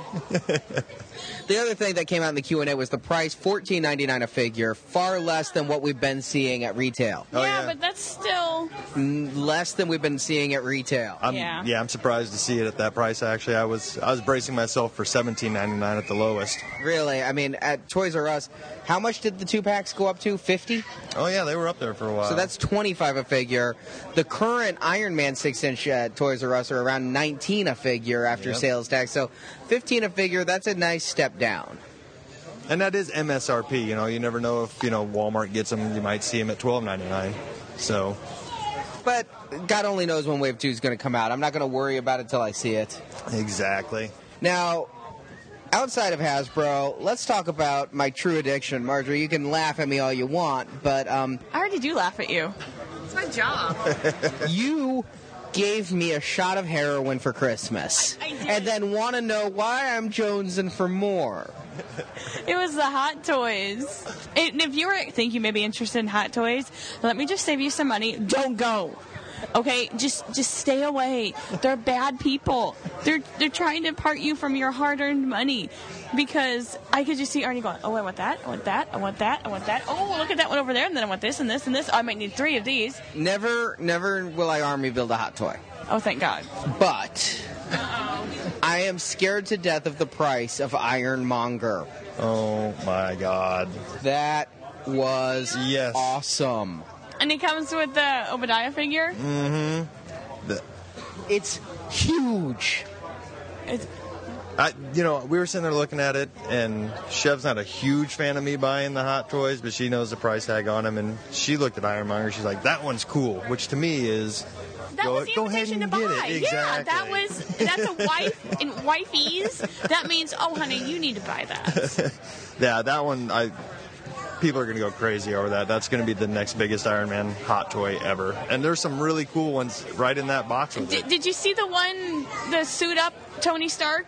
Now, all right, I'm going to be honest here to all our listeners. I don't like being one of those people who like, what do you want for Christmas? Tell me and I'll go buy it, right? And I, you, last Christmas, I refused to give you any ideas, and you gave me a hot toy and a Kotobukiya Iron Man. That, that's because Justin helped me out with the hot toys. I and did. it, it was like I was. It was like five year olds. So it's his problem. He started it because I asked him for help because I didn't know anything about hot toys. And you, again, you can't really Google hot toys. you get some bad things. Let me tell you. Um, just not a good thing. but I was looking at this, and they revealed that they're coming out with the Iron Man Mark IV in the suit up, like arms from the movie. But did you guys notice the hands holding the robot hands holding the Iron Man mask to put on him? Freaking awesome! And again, a Robert Downey Jr. head sculpt that I could decapitate Robert Downey Jr. and put next to it and have the same accurateness. Perhaps this one's more lifelike than the decapitated version would be. Yeah. Well, that thing's almost like a playset. It's, I mean, the stage thing is reversible and it, it collapses up to three different levels and it's got two different arms and all. And I mean, it's pretty. It's it's a cool shiny. display. And here's the thing: it, with it, you haven't given me the mech test, Tony Stark, last time that has the arm and everything. I'm like. Well, this is symmetry, right? You mm-hmm. got to give me this. I'm not the kind of person who does it, but I'm like, and I need to tell you this because otherwise I'm just going to pre-order the mofo. So I'm telling you now to just pre-order the mofo. And what I told you is, if you see it go up, just do it. It is gorgeous. And then they're doing their first non-movie hot toy that I think I've seen. Yeah, was that the stealth suit? Stealth Armor Iron Man. And if you're going to go into the comic line, that would be a perfect jumping off point for Arnie because, you know, I'm like, I'm all in, but I'm all in on the movie side, right? I'm, Yep. I'm, I'm a multimedia guy. But then you got to do the beautiful, gorgeous stealth armor, which is like my favorite Iron Man armor ever. It it is cool, and it's you know I mean it's a Hot Toys, but for me that's where I'm going to draw the line. I It's think. an easy pass if you're a movie guy, you know? Yep. But I love the blue of it. You know, I've loved it in the sideshow maquette. I've loved it in the three and three quarter inch figures. I've loved it in the six inch figures, and now I'm going to love it 12 inches long. If 12 inches isn't big enough for your toys, how about three feet? Uh. Wait, this is usually your line, Arnie. How do you say it? Legendary. Yes, Sideshow is coming out with legendary scale figures. Statues. Some with light up features. They've got Iron Man who lights up, and they've got a Wolverine, which is freaking awesome. I told you not to go over there. Specifically because that Wolverine was amazing. It is. All right, I got some problems with this line though. It's a three foot scale line, one to two scale, right? Half scale. Am I the only one who got like inflatable toy off that Iron Man? Like you know when w- Batman came out and they had the three foot Batman at Walmart. Yeah. That's what it kind of reminded me of, and it also looked a little bit like a little person in a suit. Oh, It. See, it is. It's a little. It's a little strange to see something at that scale because it's so. It's big enough to have so much detail that it looks so real. But then you take a step back and it's only three feet tall. These things run what? Like I thought it was fifteen hundred dollars and up. Fifteen and up. Yeah. and I don't know. I I consider this an easy pass, honestly. I really do. At that price point, man, you've got to really impress me. And I look at them and I'm like, I they look weird. They look they look stunted. Well, the one thing I could see why you'd buy one is if it's the Marvel character that really resonates within you, and that is the one that you know means a lot to you. But like you would probably get Spider Man. That Wolverine looked really good. Yeah, but I kind of look at them the same way, Marjorie. I kind of thought this was the collectible for people who don't collect. Yeah. You know, it's like this is the one thing they're gonna have. I agree. Or the one like centerpiece. And I I know there are people out there that would get the whole line. I know Star Wars collectors who are going to get all of these. They're doing with Star Wars too. We'll get everyone. Yeah. But I also see where if you have a comic collection or you have a comic toy collection, and you just are putting together a room or even a home theater room, right? And you're putting together a home theater with all this multimedia stuff. One of those in a corner or on a shelf or something Yep. that is a huge display piece, I could see getting. But you really, you gotta love that character, and you gotta love the sculpt and the pose of the character. I love the Iron Man movie. That Iron Man was an easy pass with all of its light up features. Comic book Yellow Wolverine, I really like, and that pose was dynamic. It was a very striking piece. In a theater room, oh boy, I hate to say that, but maybe. It's a lot of real estate for a theater room, though. yeah, That's those the thing. bases are big, aren't Yeah. they? Yeah. I mean, you're looking at having a special display because no one has a shelf that big. Because otherwise, your crap looks weird in your house. You get, you're going to have to have a nice column base for it that's going to be able to fit it, and probably even specially build something, or else you're going to have broken arms, broken claws, you name it. I got a couple life-size Yodas in my house, and it's, it's that kind of a problem where it's a couple feet tall, and you put it on the floor. Do you put it on something? I put them on the floor, but then it's below eye level. A lot of people miss it.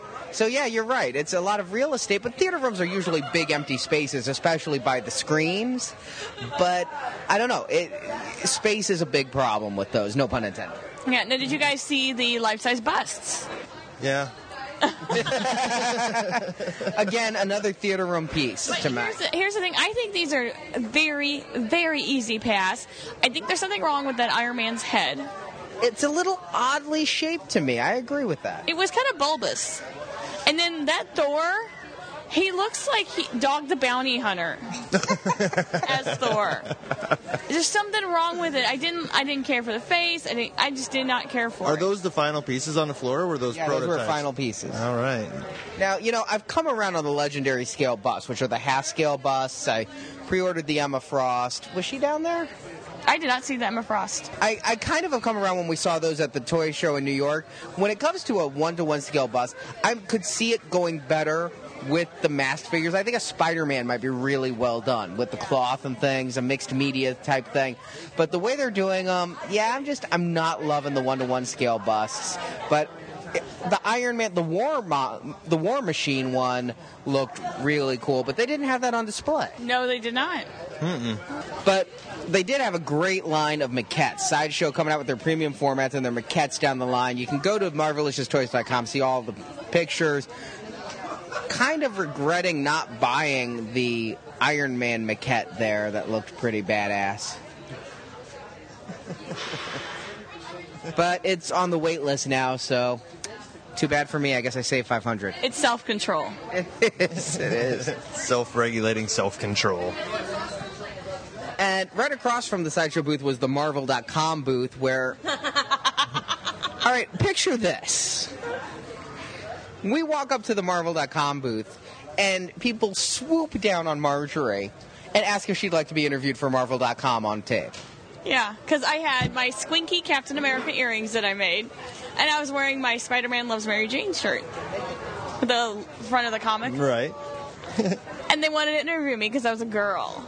And I like nerdy things. You're a unicorn. I am a unicorn. I'm a very special flower. There's no one else like me because it's. There's no other women at the con. No, gosh, it's it's a sausage fest here. It's weird. yeah, yeah, whatever. There's like more women than men here, so it's not. And I've I'm seen sorry. at least four Wonder Womans. That's kind of. I saw Trainee Wonder Woman, I did too. which was awesome. I saw Trainee Mermaid. Wonder not a woman. Here's the thing. I wonder if it's a woman. Here's the thing, uh, ladies. Geek girls are not unique. There's lots of us out there. It's okay. A number of things are mainstream and they've lost their geekiness. Comics still are a little geeky, I guess. No, they're not geeky. But you know what? I still love the art, and I still love the movies, and I love the toys. So, somewhere on Marvel.com is an interview with Marjorie. Now, they posted a link. I went to that link. I cannot find any interviews. It specifically says, We talk to girls who love Marvel Comics. I cannot find this video. Listeners, I'm crowdsourcing this at this point. Help me find this video. I was interviewed by The Watcher, if that helps. That's Gra- kinda Grace creepy. at The Watcher. Oh, okay. Not the Watcher himself. yes, not with the That'd be big a little bulbous weird. head. No, no, no. I'm sorry. Grace, I'm sorry. I got confused. I was interviewed by Grace, who hosts The Watcher. Yes. So if somebody can help us find that on Marvel.com. Now, they did have the Captain America iPhone 4 covers they were giving away. It said on the website, come demo Captain America video game for iPad, get an iPhone cover. That was a blatant lie. Yeah, because you had to find the girls in the slutty Captain America outfits, and then you had to uh, demo it with them, but they're only out there at specific times doing it. And then they'd be out there at other times, but they wouldn't be giving away the cases right then. Or if they were, you'd have to do trivia. Yeah, so I resorted to bribery. I said, I'm standing right here with my iPad. If I buy the app in front of you, will you give me a case? Which is still a bargain. The game's five bucks. How much do iPhone cases cost? At least ten. I paid 40 earlier. Yeah, I paid 35 for a Spider-Man one here because this cap one that we did get is pretty crappy. It's a five dollar case. Wow. Yeah. So we did get that by just buying the app in front of them. There are a series of these cases. You can actually apparently buy this case at pdp.com and you'll get 20% off if you use the code ComicCon2011. Huh. But you guys didn't mention their iPhone 3 cases. They are? Well, yeah, look, they're rounded. They said it was for the iPhone 4. There's no way. They, they specifically said iPhone 4. Well, you guys go and try to put that on your iPhone 4. Yeah, I don't think that's going to work. Live demo.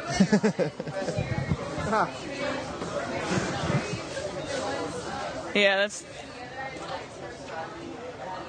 That's it's too it, Arnie. Square peg round hole. Quite you want to go back down? And see if we can trade them. Do you really think they had others? Well, they, and the girl was specifically saying there are no iPhone, no 3G cases. They're all 3G cases, There was a guy standing there saying, Can I buy the app and get it? But it may not work on my phone. I have a 3GS. And she goes, Oh, the game will work fine on your 3GS, but we don't have a case for you. Oh, there's some confusion going on down there. oh, my lord. This is what you get for hiring booth babes. I'm sorry, guys. I have a rule for Comic Con, by the way. We have some rules at Comic Con. Rule number one of Comic Con now is just because a booth babe poses with you does not mean she likes you. That's a new rule? So, yes, I got suckered into getting an iPhone case I can't use. Anyone have an iPhone? Maybe it'll fit our touch. It might fit your touch. It won't.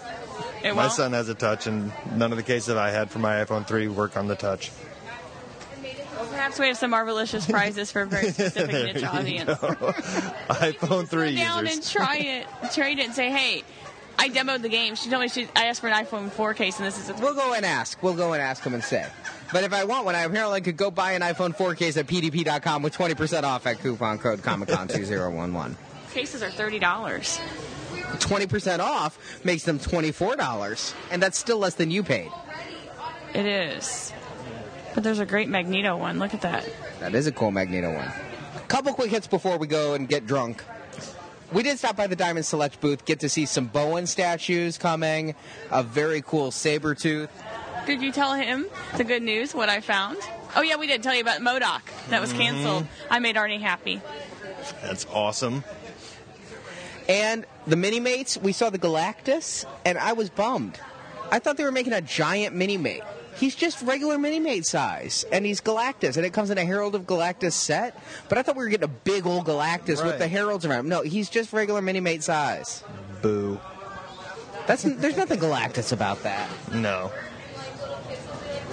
And we stopped by Tonner with the Tonner dolls. They had a Comic Con exclusive Phoenix in the red outfit with the white eyes. It was all kinds of wrong. You know what those are? Those, Bad? tho- yeah, those serve a purpose in the collector's world because if anybody ever says they look at your collection and hear that you have 12-inch action figures and they say, "No, you collect dolls," you can show them the difference between a Hot Toys and a sideshow collectible next to a Tonner doll because those are dolls. Those are dolls with outfits slapped on them. And they're really bad outfits. Marjorie said it perfectly. It's like your crazy aunt who sews little costumes for your toys. And took a Ken doll and made him Captain America. And that's exactly what it is. I, I had a grandma that would do that, and a lot of my brother's toys had some really wacky ass outfits. We had cowboy GI Joes. nice. It looks like 12 inch figures in poorly made Halloween costumes. yeah. And my grandma used to sew Barbie clothes for me too. I'm the Barbies, and I always had weird, weird Barbies. These Tonner dolls are all very Aryan, if I remember. Like, there's a lot of blonde hair, blue eyes. But what's weird is you go there, they have like the Twilight series. Yeah. So, I mean, But those Twilight people buy anything. exactly. And But Us that worked Marvel on that one. Sorry, it worked on that one because what I was about to say is all the male characters were very feminine looking, and that Edward looked just right, like almost realistic. see, I saw a Tonner Spider Man when we were in New York, and I'm like, that looks bad. That just looks terrible. And seeing these here, yeah, Tonner, sorry, you get the Marvelicious Toys thumbs down. Sorry. All right, guys, I think that is Comic Con. There may be a little bit more Comic Con news later on as things trickle out that we might have missed. I know there were some great reveals of the video games panel that we're going to be covering. I'm certainly buying the X Men and Spider Man games coming out later this year. And It's not like that other Spider-Man game that was a kids game. no, this one is written by Peter David, one of my favorite writers.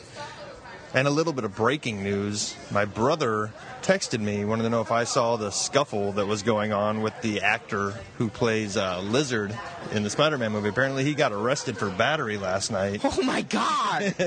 he w- we saw him at the panel. Yeah, we. Oh, he got arrested for battery here. Then. Oh, Yes. Rhys, he, he- he's Rhys- a famous uh, Rhys. Yeah, Rhys Ifans. Ifans. Yep. I don't know who that is. What's he been in? He's a British actor. Not helping. He was in Notting Hill. He was the naked guy. Uh, no, I No, I've saw never seen that. It's actually a good movie. He's a little bit pretentious. Artie's the one who saw that? He's pretentious. He sees the chick flicks before I do. it's a pre-screen him. Yeah, make sure that I'll like him. I like Notting Hill. Screw you. Not something you want to shout in a crowded public area.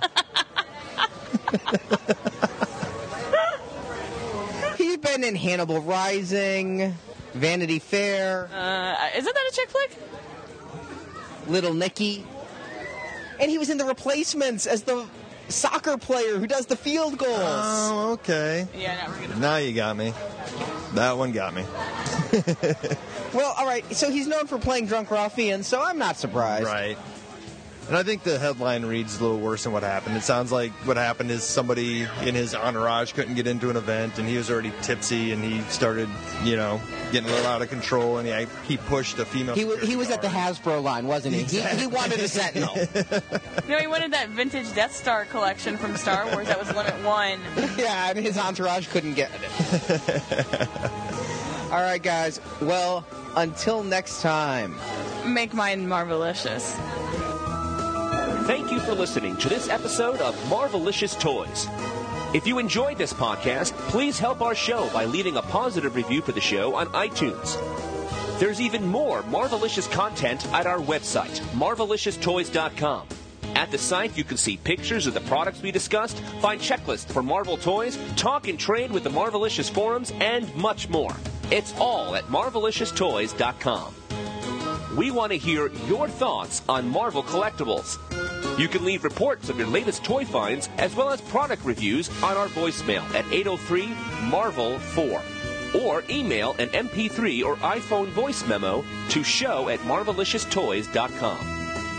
Marvelicious Toys is produced and edited by Arnie Carvalho. Podcast enhancement by Barrett. Marvelicious website design by Jason. Graphic design by Justin. Announcements by Brock. The Marvelicious theme song, Bam Pow Kablam, is composed by Joe Harrison. See more of Joe's work at www.starwarsfanworks.com slash lionsmouth. If you also like Star Wars, Star Wars collecting is covered weekly at our other podcast, Star Wars Action News, which you can find at swactionnews.com. Marvel Comics and all of the Marvel Multiverse contains are the intellectual property of Marvel Entertainment Incorporated, a subsidiary of the Walt Disney Company, and no infringement is intended. Marvelicious Toys is a production of Venganza Media Incorporated, copyright 2011, all rights reserved.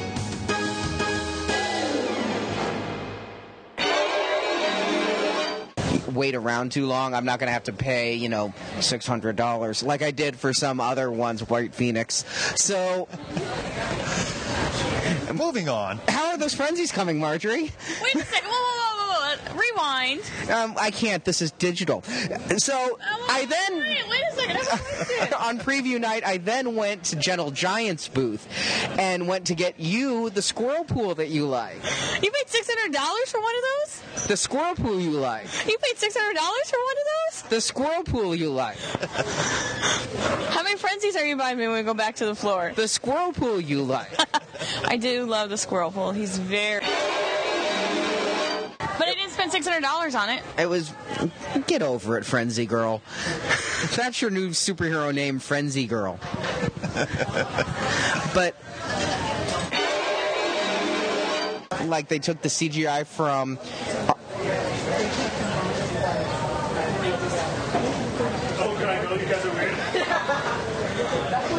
Villain in Incredible Hulk? Abomination. Abomination. I'm sitting here. I'm like, I know that A bomb, A bomb. Some I'm blanking.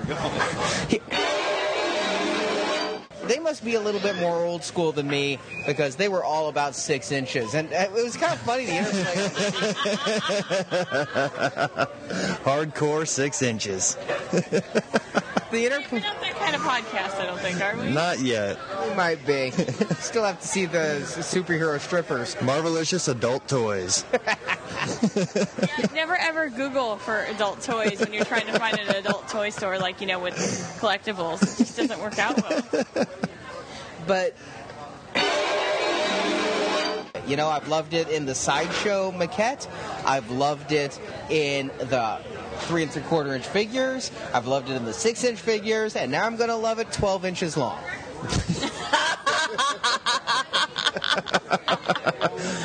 Wow, really? I feel like we're playing volleyball. That one was such an easy setup. so easy. I was so in awe. I just let it fall to the ground without even taking a swing. A bit of silence there. We actually, he did really say that, didn't he? Oh.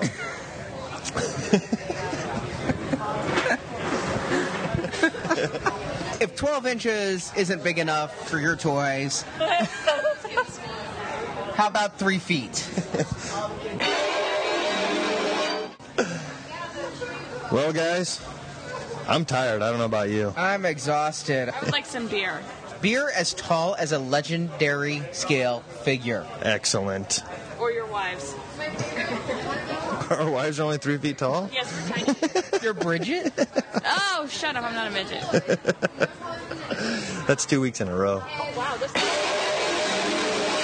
Now, have you seen any pictures of their booth? They had like a giant banner where they had some of the mini bust, and it there kind of looked like the Hulk had gotten some breast implants. He was kind of Pamela Andersoning it. Uh, the actual bus does not look as bad as the one on their banner, so perhaps they made a mistake there. Need to Photoshop that banner a little bit. Photoshop fail, yes. the madder Hulk get, the more stacked Hulk get. but